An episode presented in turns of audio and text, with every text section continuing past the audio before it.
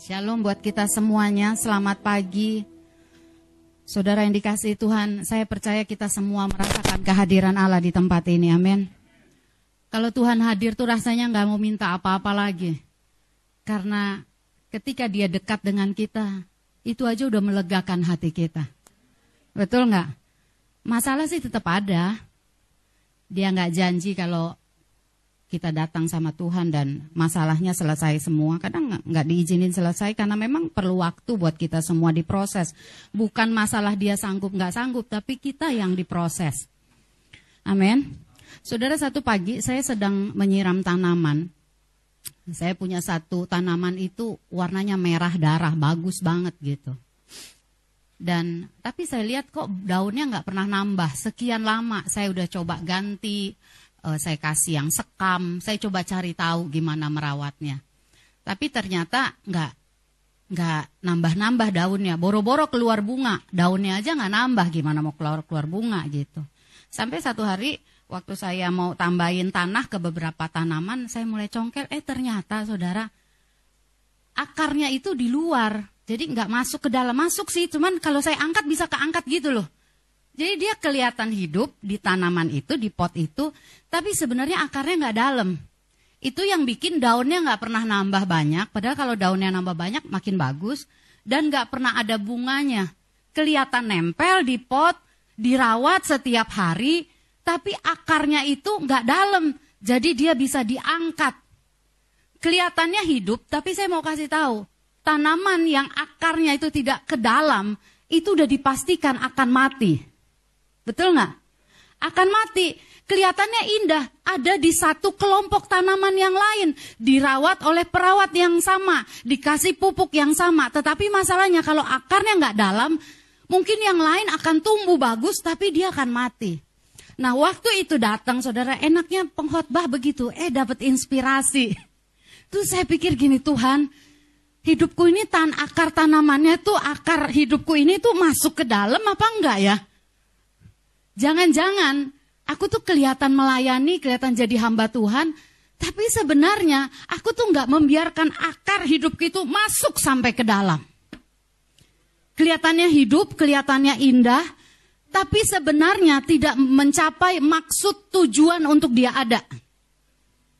Kita belajar ya beberapa minggu yang lalu, kita hidup itu untuk tujuan Tuhan dalam hidup kita, bukan tujuan kita dan tujuan Tuhan tidak pernah merugikan engkau dan saya. Katakan amin. Karena dia Allah yang maha baik.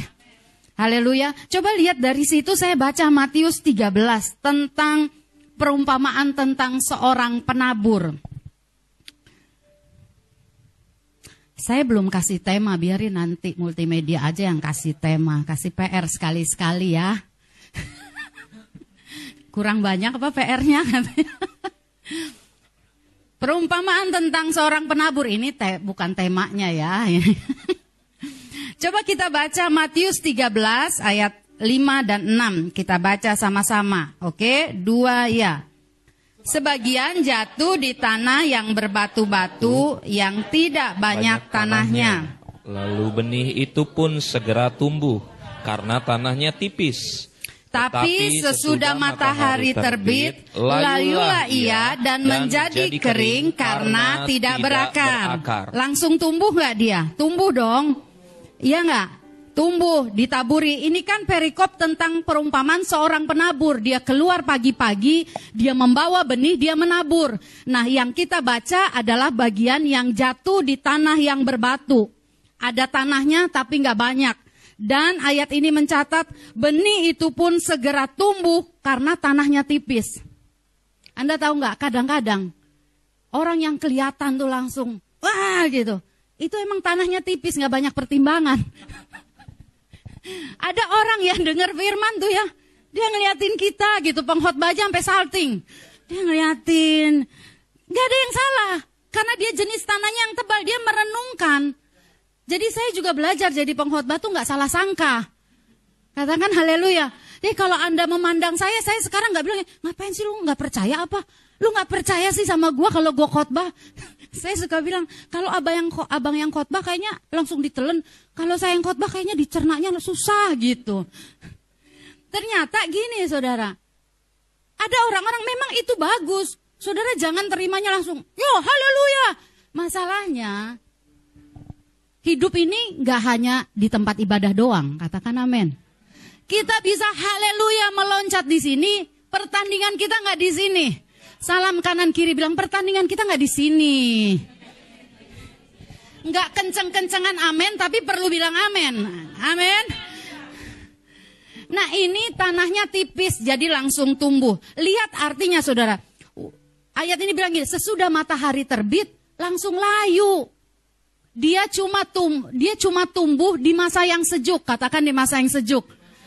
Di udara pegunungan, angin sepoi-sepoi. Jangan sampai datang matahari yang terik yang menyakitkan, nggak tahan aku. Waktu saya ngomong gini aja, Anda tuh itu gue bukan ya, gitu kan.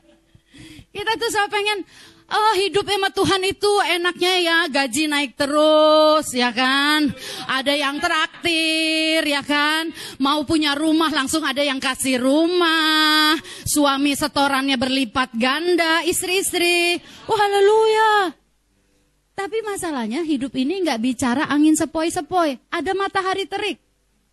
Yang ulangan yang pelajar dapetin nilainya bagus ya kan Totonya disuruh remet. Padahal aku melayani. Aku latihan. Yang kuliah, aduh skripsinya kok di nggak pernah di ACC ACC. Itu seperti tanah berbatu. Karena matahari terbit, padahal matahari itu bagus. Katakan matahari itu bagus. Anda tahu nggak tanaman itu perlu tumbuh itu kena matahari. Matahari itu vitamin. Tapi buat yang nggak berakar, matahari itu menyakitkan. Anda tahu nggak? Pergumulan itu bagus buat engkau dan saya. Katakan amin. Makin engkau menyelesaikan pertandingan pergumulanmu, engkau sedang ngumpulin trofi, piala. Tapi banyak kita kalau ada pergumulan, oh, Tuhan di mana engkau? Tuhan bilang, gua nggak pernah ke mana-mana. Betul nggak? Coba lihat ayat ini, Matius 13 ayat 22.1. Ini Artinya pengertian yang diberikan Tuhan sendiri kepada murid-murid. Saya percaya waktu saya sampaikan ini, Anda boleh cek gitu. Matahari itu bagus. Terik itu bagus. Lagunya tadi bilang, kesesakan. Engkau nggak akan tahu namanya pengharapan yang sesungguhnya kalau engkau nggak lewati namanya kesesakan. Ngomong aja gitu. Tapi kesesakan, nunggu pertolongan, Waktu engkau ditinggalkan sendiri dan engkau ketemu dengan Tuhanmu. Wah, itu ciami. Iman ini ya saudara, seperti tubuh ini. Otot rohani kita ini harus dilatih. Kalau dulu engkau mengangkat pergumulan, misalnya tentang kalau nilai, dulu mungkin engkau bergumul untuk nilai 10 ribu, naik 100 ribu, naik sejuta, nol aja ditambahin, nggak banyak-banyak kok nambahnya. Iya nggak? Sudah dengar, saya saya kalau ada orang nanya, berapa harganya segini? Iya nanti aku transfer, saya suka bilang, ya lebihin lah, nggak banyak-banyak, nolnya aja lebihin. Nggak usah banyak. Pergumulannya naik 100 juta, naik 1 M, itu lewat latihan. Nggak pernah ada orang bisa mengelola uang 5 miliar kalau dia nggak bisa mengelola 5 juta. Satu survei diadakan saudara, seorang yang tadinya kaya raya tiba-tiba bangkrut. Dan ada satu orang yang dari gelandangan, orang miskin tinggal di bawah jembatan dapat lotre 5 miliar. Ditunggu saudara, enam bulan kemudian atau setahun kemudian, yang bangkrut ini berusaha kerja karena dia mantan pengusaha. Dia hubungin relasinya, dia berjuang. Satu tahun kemudian dijumpai yang bangkrut ini kembali ke rumahnya. Gimana yang gelandangan? Dia balik lagi ke tempatnya juga. Kenapa? Karena dia nggak biasa mengelola yang besar. Betul nggak? Kalau ngelola yang kecil aja nggak bisa, gimana ngelola yang besar? Haleluya.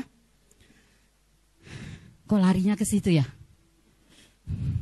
Matius 13 ayat 22 1. Ayo kita bangkit berdiri dulu. Kita ini punya pohon kehidupan. Bisa kelihatan tumbuh, tapi satu hari ketika penindasan datang, kelihatan yang akarnya kokoh di tanam apa enggak. Kalau waktu sejuk semua bisa bertahan. Bilang kanan kiri, kalau sejuk semua bisa bertahan. Bilang juga, termasuk dirimu darling. Kalau engkau sama istrimu, hasian. waktu aku kasih setoran banyak, kau pasti bertahan di sisiku. Tapi kalau hari terik datang, saudara waktu dulu gereja kita di demo, itu nggak enak banget loh. Tapi ada loh, saya dikuatkan banyak orang yang nggak sama-sama waktu itu. Tapi sibuk dia nelponnya. Gimana kak? Gimana? Aman. Coba lihat Matius 13 ayat 22 Baca sama-sama. Dua ya. Benih yang Nah yang berbatu-batu ialah orang yang mendengar firman itu dan segera menerimanya dengan gembira. Tunggu sebentar, berarti kita nggak usah nerima firman dengan gembira dong. Gimana? Kita harus tetap menerima firman dengan gembira, katakan amin. Amin. Lanjutkan, tetapi tetapi ia tidak berakar dan tahan sebentar saja apabila datang penindasan atau penganiayaan karena firman itu, orang, orang itu pun segera Haleluya, silahkan duduk. Akan datang waktunya penindasan datang bukan cuma kepada pendeta, kepada ibu rumah tangga, kepada anak sekolah. Semua kita kebagian penindasan. Makanya jangan saudara bangun akar hidupmu itu ketika penindasan datang. Aku sih hidupku baik-baik aja. Eh, lu nggak tahu aja sebentar lagi. Kak, jangan disumpahin dong. Bukan disumpahin. Kan tadi saya bilang, makin kita dipercaya, otot rohani kita dilatih, kita makin naik level. Katakan amin. Amin. Banyak orang tuh ya saudara, ketika ngelihat seseorang pejabat gitu ya, disuruh duduk di depan di tempat terhormat, kita tuh kayak ngebatin gitu ya. Enak banget ya dia ya, kalau datang langsung dibukain jalan, duduk di depan. Sementara kita udah desek-desekan gak dikasih kursi. Tapi kan kita nggak tahu pertandingan dia untuk mencapai posisi itu. Betul nggak? Apa ini saudara, akar dari sebuah pohon itu menentukan kesehatan dan buah yang akan dihasilkan. Akar hidup kita nih menentukan kesehatan iman dan jasmani kita. Katakan amin. Bagaimana mungkin seorang, seorang saudara bisa menghasilkan buah? Jangankan buah, hidupnya aja nggak indah dilihat. Benar nggak tanaman tadi kan saya bilang daunnya aja nggak nambah, gimana ngomong bunga? Boro-boro ngomongin buah dari hidup kita, indah aja enggak. Anda tahu nggak yang kurang indah itu? Kalau isinya keluhan mulu. Siapa yang mau deket dengan orang yang isinya ngeluh mulu? Ada nggak? Iya aku seneng lu deket kamu. Kenapa? Karena kamu suka ngeluh. Jadi aku senang. Ada yang begitu?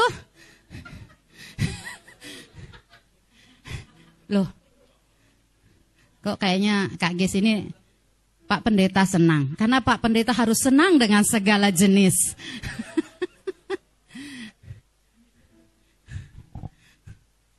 Kalau hidupmu itu, saudara nanti kita akan sampai di poinnya. Terus ditanam, ditanam ini bicara masuk di kedalaman. Nggak pindah, nggak lari. Stay di situ. Mau terik matahari, mau hujan, mau geledek, dia ada di situ. Hidupnya tuh isinya apa sih? Positif. Auranya positif, bukan aur-auran. Betul nggak? Dia dianiaya aja ya saudara. Dia bisa lihat, oh ntar lagi ada jalan keluar. Amin. Ingat kan si murung dan si ceria ya. Pernah Pak Pendeta kasih tahu ya. Si murung, saudara dikasih hadiah handphone. Mungkin iPhone yang Pro Max ya. Berapa itu? Yang harganya mungkin belasan juta beberapa lah saya nggak tahu. Promak ya, ya udah Promak. Promak atau Promak. Dibeliin handphone yang mahal, dia tuh mikir, malah tetap murung. Kenapa? Padahal orang tuanya kasih yang terbaik.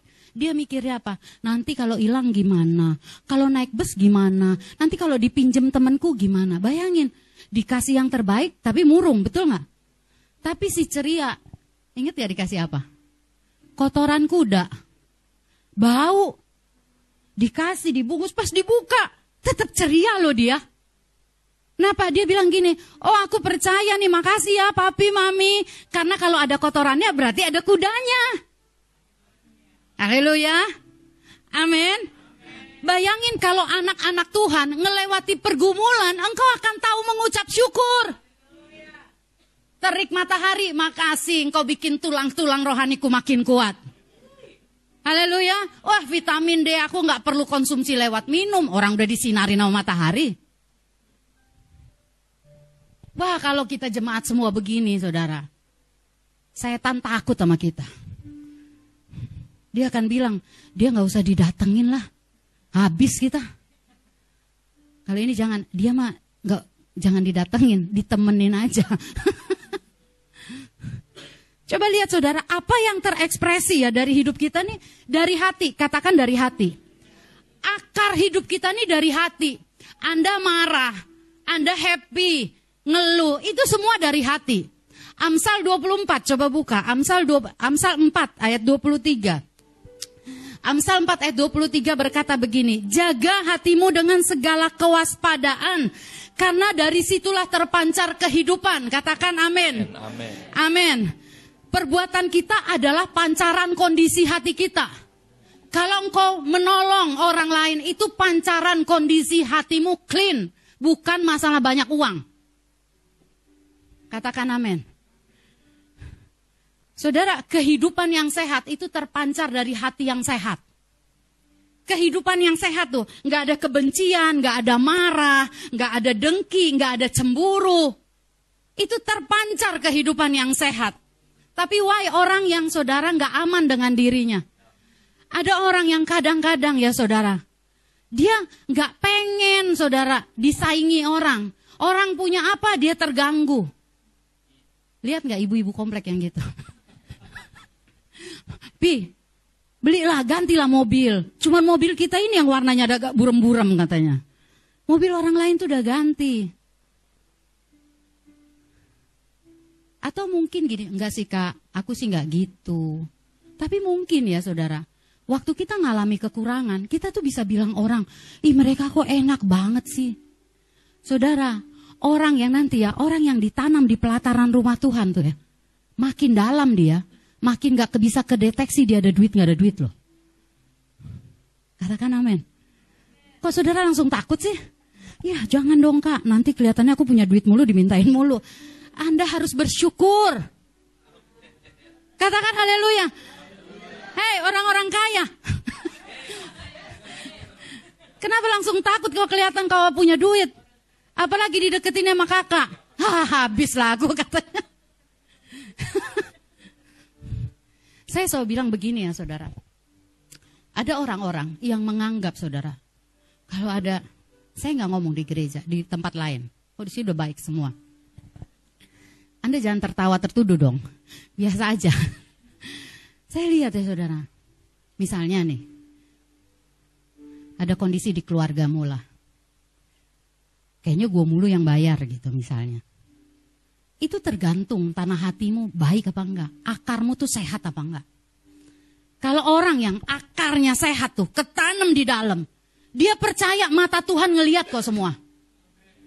Waktu dia disuruh membayar lebih, Sementara dia juga berjuang untuk bayar lebih. Bukan lagi kelebihan uang, bukan. Tapi dia harus bayar sementara dia lihat yang lebih sibuk menyenangkan dirinya. Saudara, kalau akarmu tertanam, ditanam di pelataran bait Allah, engkau percaya firman Tuhan. Tuhan yang kusembah, Tuhan yang melihat dan tidak pernah berhutang. Itu yang membuat engkau akan bilang gini, oh kalau aku menabur lebih, aku pasti dapat lebih. Dan nggak ngomong begitu juga, aku tuh berbahagia bisa menabur lebih. Karena kebahagiaanku bukan waktu menuai, kebahagiaanku waktu aku dipercaya oleh Tuhan. Kalau kau memberi lebih, engkau menolong lebih, engkau tuh sedang dipercaya oleh Tuhan. Saya suka bilang sama orang yang kalau bagaimana-gimana gitu, terganggu sukacitamu, saya bilang. Emang duitmu dari mana? Dari Tuhan, betul gak sih? Emang kalau duitmu kecil baru da dari siapa? Dari Tuhan ya? Kalau gede? Ya dari aku lah. Colek kanan kiri bertobat, bertobat. Waktu waktu naik busway bawa-bawa nama Tuhan. Giliran bawa mobil sendiri lain lagi. Saudara lihat dari dalam hati terpancar kehidupan. Saudara yang sakit nih ya, hati yang sakit nih, akar yang sakit itu. Ciri-cirinya nih. Coba dicek ya. Cepat capek, ya kan? Haleluya. Eh saudara, waktu saya siapin ini aku juga tertuduh kok. Kadang-kadang kita suka alasan umur ya om ya. Pinggang cekot-cekot gitu. Kami suka bilang ya, kalau mama kami nih, aduh sakit ininya, itunya, ininya, ininya, ya kan, gula darah naik, kolesterol tinggi, tensi tinggi, ya kan. Kami berdua udah bilang gini, itu cuma satu obatnya yang menetralkan dalam sekejap. Anda tahu apa? Salompas merah. Anda tahu salompas merah? Soekarno Hatta itu, itu penting ada di situ. Apalagi kalau lembarnya agak banyak. Cepet langsung normal semua ukuran. Katakan haleluya. Anda kok nggak sensitif ya? Ciri-cirinya cepat letih. Aku nggak kak. Oke, yang kedua apatis. Ah hidupku makan gini-gini aja. Ah yang diberkati mah dia-dia aja. Ciri yang lain, nggak peduli. Mau ada apa kek, emang gue pikirin. Ngurus diri gue aja gue nggak bisa. Suruh orang nih, besuk. Kamu besuk dong temennya nih, Jovan and the Gang. Anak-anak remaja, jangan keenakan mikirin diri sendiri. Besuklah orang sakit. Amin. Sambil dilihat dia dia terpaksa amin kan manggut-manggut. Gak apa-apa enak di rumah sendiri. Jangan sibuk ya Dimas ya. Emang kuliah repot banget gitu nggak bisa besuk temennya satu. Coba kalau naksir si Maimunah, kau besukin dia. Kena aku, kena aku maaf ya. Bener nggak, saudara? Apatis, cuek, nggak peduli. Diumumin dari sini. Si Udin udah sekarat, nggak ada kau doakan. Katakan haleluya. Kalian ketawa, ketawa, padahal itu beneran. Bener nggak? Diumumin dari mimbar. Si Udin sedang sekarat, kita bilang, kita kadang-kadang yang lebih bahaya lagi, yang lebih bahaya tuh langsung cepat kasih jempol, sep, tapi gak didoain. Bilang kanan kiri, tobat woi, tobat. Itu ciri akar pohon rohaninya sakit. Katakan amin. Kok enak loh hari ini aku. Khotbahnya seger ya. ya Pak. Jangan ketawa aja kau, Pak. Kau pun.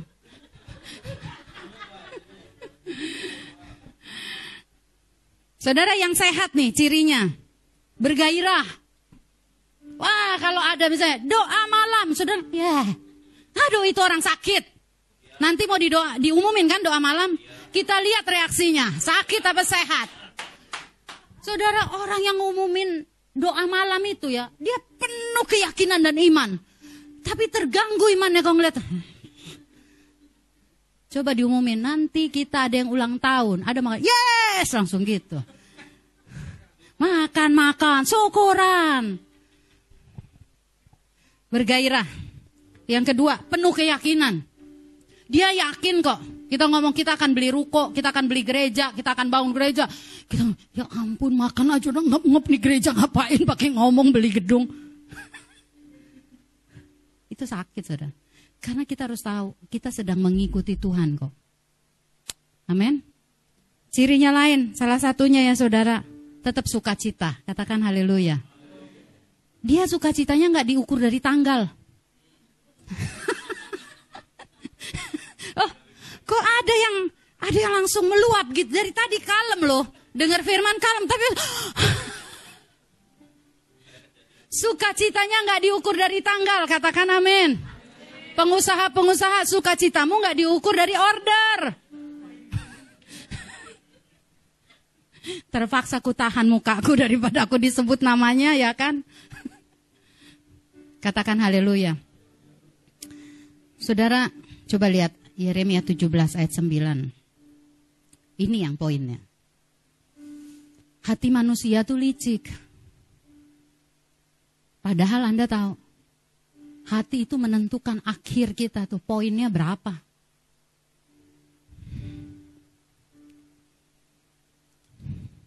Kita bisa kelihatan baik. Padahal firman Tuhan ini bilang hatinya udah membatu, udah keras. Ngeri banget ya. Manusia nggak bisa nilai hati manusia. Tuhan yang menyelidiki. Makanya kalau hamba Tuhan dibilang tahu, enggak enggak tahu. Kalau bukan roh Tuhan yang kasih tahu. Enggak ada satu manusia yang bisa tahu hati manusia lain. Manusia tuh paling jago sandiwara. Betul nggak? Kamu lagi sedih? Enggak apa-apa. Padahal matanya udah berkaca-kaca, ya kan? Kamu habis diputusin? Enggak. Ah, kemarin kulihat kau diputusin. Iya sih. Sedih kamu diputusin? Enggak. Nggak sama dia juga nggak apa-apa. Tapi kantong mata udah tebel. Berarti habis menangis semalam ya kan? Hati manusia tuh ya saudara bisa ditutupi kok. Tapi ingat nih ya, saya cuma mau ajak lewat firman Tuhan ini gini. Jangan pernah tutupi kondisi hatimu sama Tuhan. Kita tuh harus selalu check up kondisi hati kita.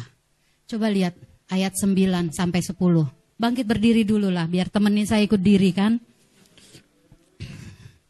Matius 17 ayat 9 sampai 10. Baca kenceng-kenceng, dua ya. Betapa liciknya hati.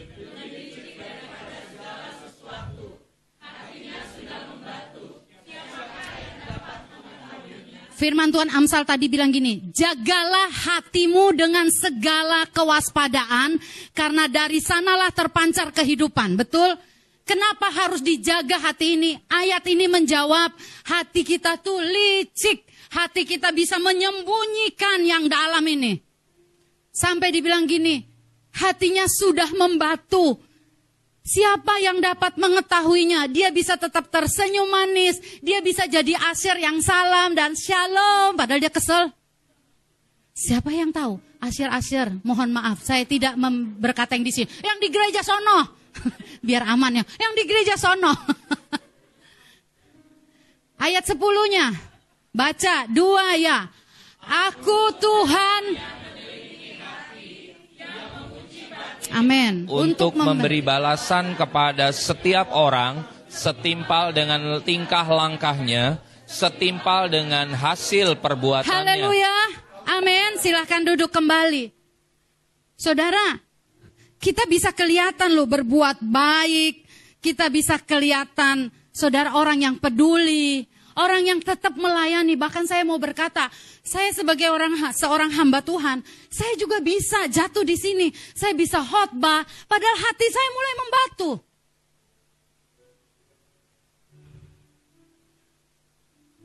Itu sebabnya penting kita untuk mengecek hati kita. Ke mana kita ngecek hati?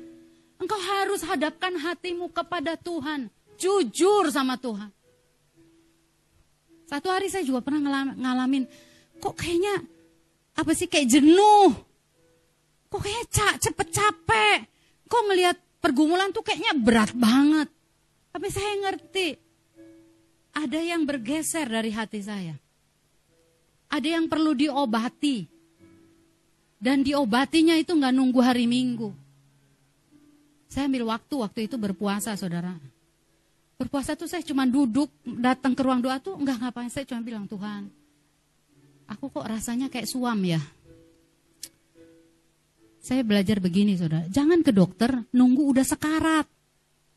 Biayanya mahal. Bener gak sih? Kemarin mama saya sakit saudara, sempet agak sesek. Saya ingat tahun lalu udah sampai drop banget. Dibawanya, makanya rawat inap. Saya langsung kemarin bilang, Mama, kalau mama mau dibawa sekarang, kita bisa pulang dari IGD. Tapi kalau udah drop, akan rawat inap. Dia bilang, iya ntar habis duitmu. Lebih habis lagi kalau rawat inap. Anda harus tahu ya. Kalau engkau rasa kok aku suam ya. Kok aku ngeliat orang ya yang sedang dalam kejatuhan. Aku kok menghakimi ya. Waktu aku lihat orang bersalah, Kok bawaannya marah ya, kesel ya? Itu ada yang bergeser dari hati kita. istilahnya saudara, kalau ada alat tes ngecek hati, langsung dites. Makanya penting saudara, menyembah, baca firman, datang doa sama Tuhan setiap hari, itu sangat-sangat penting, katakan amin. Di sanalah engkau bisa meditasi, engkau diam Tuhan nasihati aku. Tuhan ajarin aku, Tuhan ampuni aku. Saya lahir di keluarga yang diajarinnya cukup keras, sampai kadang-kadang gak mudah untuk minta maaf. Gak mudah. Saya dulu orang yang, suami saya lah, yang makan asam garam. gak mudah minta maaf. Di awal pernikahan kami struggle sekali. Karena saya gak gampang minta maaf. Orang minta maaf aja susah sama saya, apalagi saya minta maaf. Kalau orang minta maaf saya tanya gini, kau tahu nggak salahnya apa? Wih ngeri banget ya, ngeri kali. Udah orang kan orang kan datang minta maaf tuh perlu nurunin gengsi ya nggak? Ya nggak? Udah kayak lu aja perempuan paling cantik sedunia gitu kan? Dia datang, aku minta maaf Ih, dengan gaya. Oke saudara ya, keadaan akan datang. Itu menguji hati kita nih. Kita nih kelihatan rendah hati, tapi waktu posisi kita di atas, kelihatan tuh yang stok di hati kita tuh. Dulu ada orang ya, waktu gajinya kecil, dia duduknya tuh agak-agak bungkuk gitu. Tapi begitu gajinya gede, disilang. Uh, langsung ketemu, oh, udah naik gajimu ya gitu. Ih, kakak ngeliatnya dari mana-mana. Iya, aku kan ibu gembala, aku lihat dari ujung kaki sampai ujung rambut. Itu sebabnya.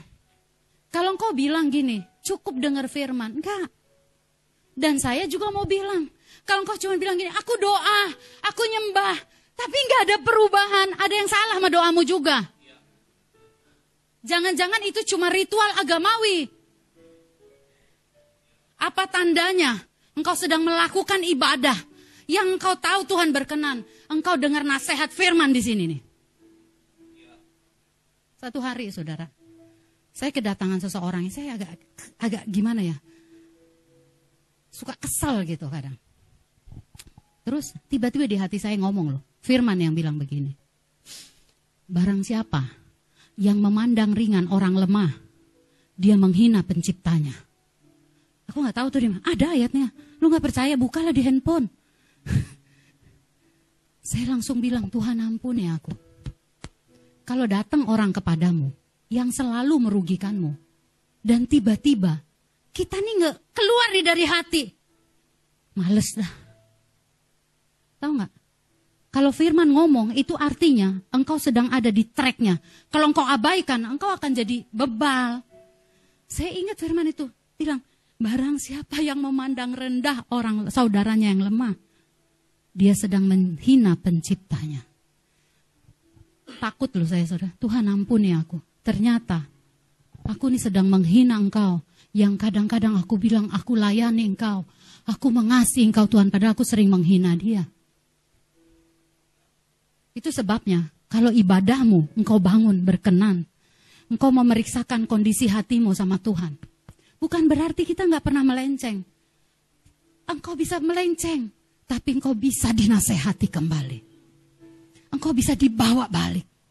Nasehatnya bisa firman, nasehatnya bisa perkataan firman lewat pembicara atau ketika engkau berbicara dengan saudaramu atau temanmu. Amin. Butuh waktu, katakan butuh waktu. Saya mau bilang gini saudara, dalam seminggu ada berapa hari, ada berapa jam yang kau sudah gunakan untuk semua aktivitas. Saya mau tanya dengan kasih Tuhan, berapa jam engkau bisa pakai untuk kau rest sama Tuhan? Seminggu. Berapa lama engkau bisa duduk dan bilang, Tuhan ini aku.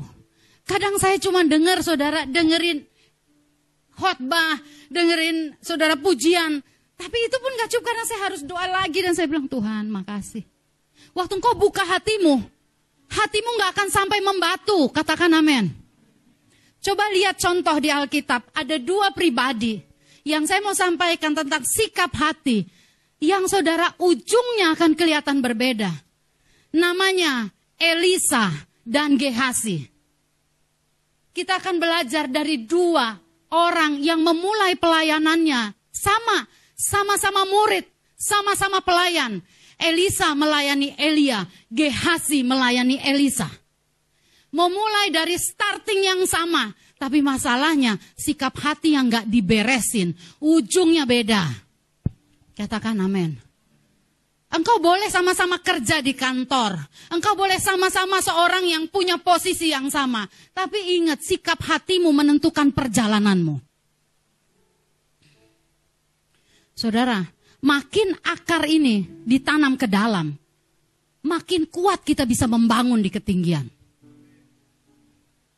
Makin tinggi bangunan yang kita mau bangun, engkau harus rela keluar bayaran untuk membangun pondisi pondasi yang di dalam.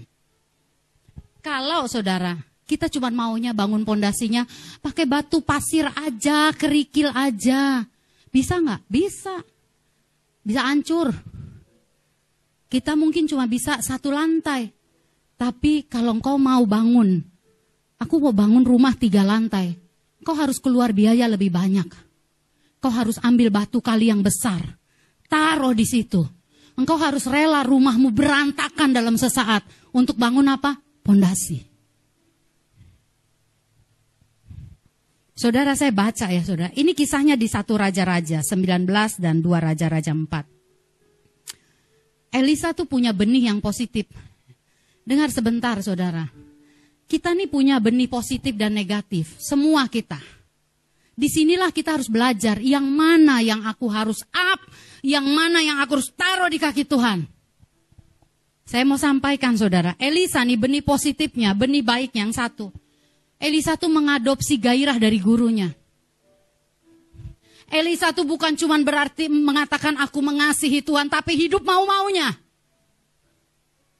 Saya ketemu banyak orang, orang suka bilang gini, ih dia orangnya padahal baik loh, dia kan pelayanan, kenapa ya hidupnya gitu-gitu ya? Saya mau kasih tahu, ada yang tersembunyi di hati.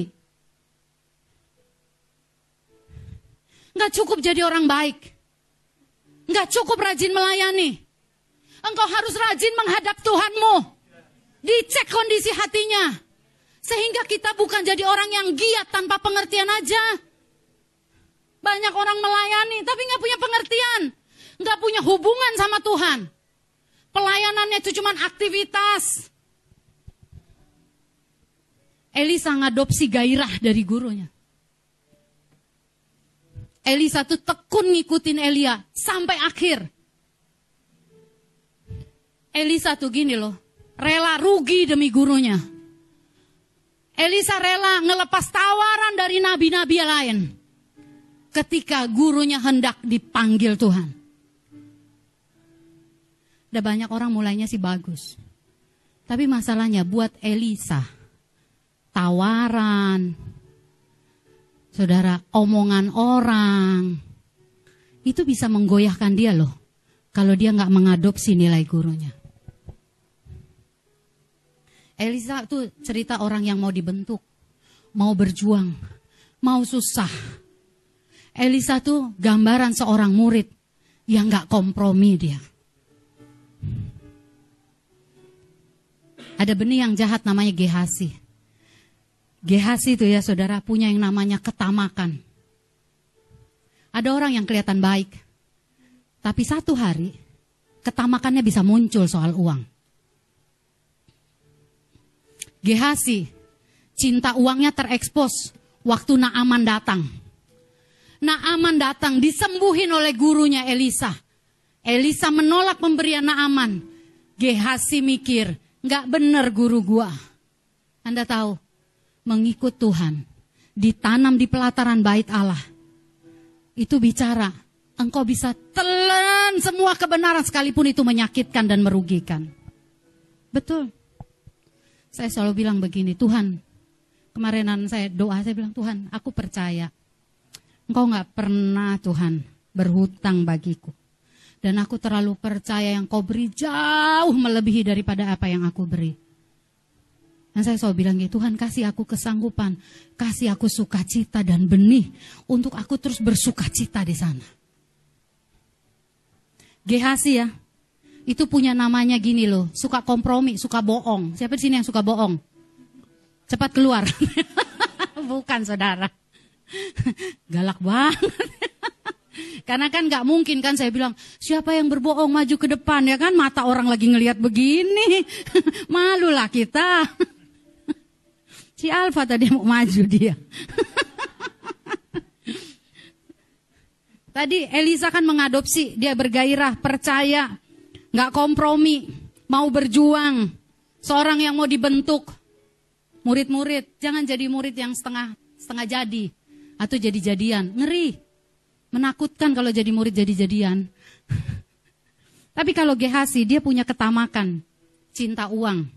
Gehasi itu punya penilaian lain tentang Elisa. Dan akhirnya saudara, Gehasi itu kena apa? Kena kustana aman ya kan? Kena kustana aman kan? Saya mau sampaikan di sini statement yang perlu Anda dan saya dengar. Jangan salah, kondisi yang sekarang kita alami nih, pergumulan yang saudara dan saya alami nih, kesusahan yang saudara saya alami, nggak selalu karena hukuman Tuhan. Bilang kanan kiri, itu bukan hukuman Tuhan. Tapi apa dong kak? Saya mau kasih tahu, itu konsekuensi Katakan amin. Haleluya. Saudara, kalau Anda umur 50 tahun, saya mau 50 tahun. Uhui. Terus saya makan sembarangan, terus nggak olahraga, tidur nggak beraturan, begadang terus, tidurnya jam 1, jam 2. Anda tahu, jam 3, tidur jam 3, yang nggak boleh dimakan dimakan, udah begadang minum kopi. Anda tahu, ketika umur 50, engkau sedang buka pintu untuk sakit penyakit. Itu bukan Tuhan hukum, Mas Bro. Halo? Bukan Tuhan hukum. Kok kayaknya Tuhan jahat banget ya? Tuhan gak hukum, itu konsekuensi. Katakan konsekuensi. Engkau kerja di perusahaan, engkau gak jujur, engkau bohong soal komisi. Asuransi di diskon. Ini saya bicara diri saya dulu. Dapat diskon. Orangnya bilang, Bu, ini di, di, di kwitansinya saya bikin segini. Tapi sebenarnya sekian, nanti saya transfer ke ibu. Lumayan waktu itu 35 mobil ya kan. Tak kali-kali. Aku aja pendeta doa syafaat ya begitu. Eh bener. Karena saya tahu aku mata duitan. Saudara, orang jujur tuh disayang Tuhan loh. Anda jangan, ah gue mah enggak. Ih, kakak pakai doa syafaat, aku sih langsung kutolak. Oh berarti kau udah hampir masuk sorga bentar lagi. ya kan? Kalau aku tuh masih kepengen. Beneran. Saya hitung kan kali 30. Terus, karena saya yang harus nanda tangan. Saya masukin tuh ke laci. Pulang Untung udah malam kan, masukin aja. Saya pulang saya mikir, Tuhan apakah ini jalan yang kau memberkatiku? Wih sadap. Hohoi. Itu yang saya bilang, kita tuh punya benih baik, benih jahat. Makanya penting tetap check up. Betul nggak? Check up dong. Kita nih bisa ya jadi orang baik, rendah hati karena emang kita lagi di bawah. Apa yang mau disombongin? Betul nggak? gaji pas-pasan, gak enak ngangkat wajah. Tapi Anda tahu ujiannya akan datang. Ketika engkau dipromosi Tuhan, bisa tetap gak rendah hati. Bang Napi bilang.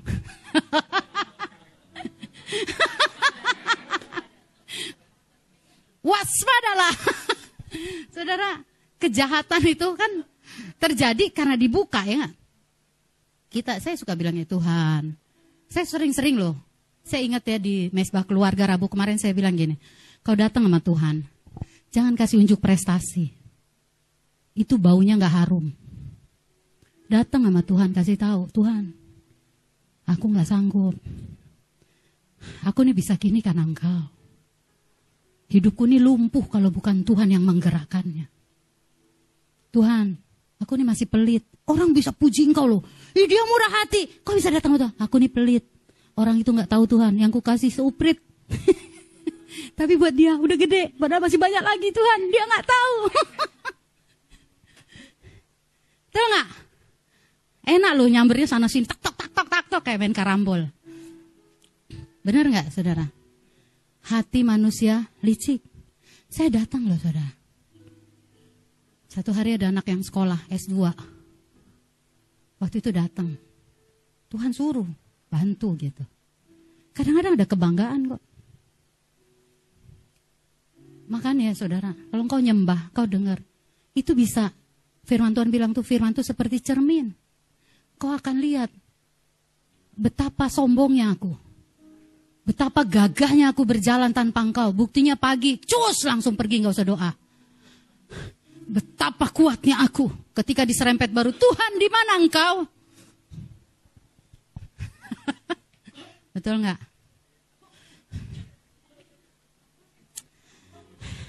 Saudara, sembarangan bergaul ada konsekuensinya nggak? Eh, yang anak muda pacaran-pacaran aja yang nggak bener, ada konsekuensinya nggak? Hamil di luar nikah. Kalau nggak hamil di luar nikah, engkau nggak tahu ada kutuk. Kau bisa bilang, ah, nggak hamil kok. Kau nggak tahu mata Tuhan melihat. Betul. Nggak jujur dalam hal uang. Mau di pekerjaan, mau di rumah, mau di mana pun. Nipu sana sini. Emang kau pikir mata Tuhan nggak melihat? Mata Tuhan ngelihat. Ada orang bilangnya udah nggak ngerokok, dia ngerokok lagi. Aku tuh suka bilang gini, kau bukan menipu aku. Jangan berhenti karena takut, jangan. Kita harus berhenti melakukan satu dosa, satu kesalahan itu memang karena kita sadar dan Tuhan yang menolong. Dan kita harus bilang gini, saudara jujur, aku tuh nggak bisa kalau bukan Tuhan. Kita jangan dengan gagah bilang, aku akan berhenti. Ingat, kita harus bilang, aku tuh pengen, tapi aku tahu aku nggak bisa kalau bukan Tuhan yang tolong aku. Amin. Saudara, orang yang kelihatan baik aja, dia bisa nonton pornografi loh. Betul. Apa Tuhan gak lihat? Tuhan lihat. Dan selalu ada konsekuensinya. Dan di sana engkau harus ingat, Tuhan gak pernah hukum engkau dan saya. Dia Bapa yang maha baik. Dia Bapa yang mengasihi dan sayang. Penutupnya coba baca Mazmur 92. Perhatikan akar kita. Amin jujur saudara sama Tuhan. Saya doa kayak gitu loh, Tuhan makasih ya. Sebenarnya aku bohong. Bohongnya nggak ngebohong omongan. Aku kelihatan baik kan. Padahal masih banyak sebenarnya Tuhan. Kata Tuhan taunya aku. Cuman Tuhan bilang senang nak aku, kamu jujur. Betul nggak? Kita besuk orang nih, Orang bilang, makasih ya. Di gereja dipuji. Wih dia rajin besuk ya Kak Mei ya. Wih dia rajin loh besuk loh. Sepuluh hari sekali dia kunjungan. Terus hatinya jujur dia akan bilang, Tuhan sebenarnya banyak juga waktuku buat tidur. Buat lihat sosmed. Belum apanya, belum apa-apanya waktuku itu. Betul nggak?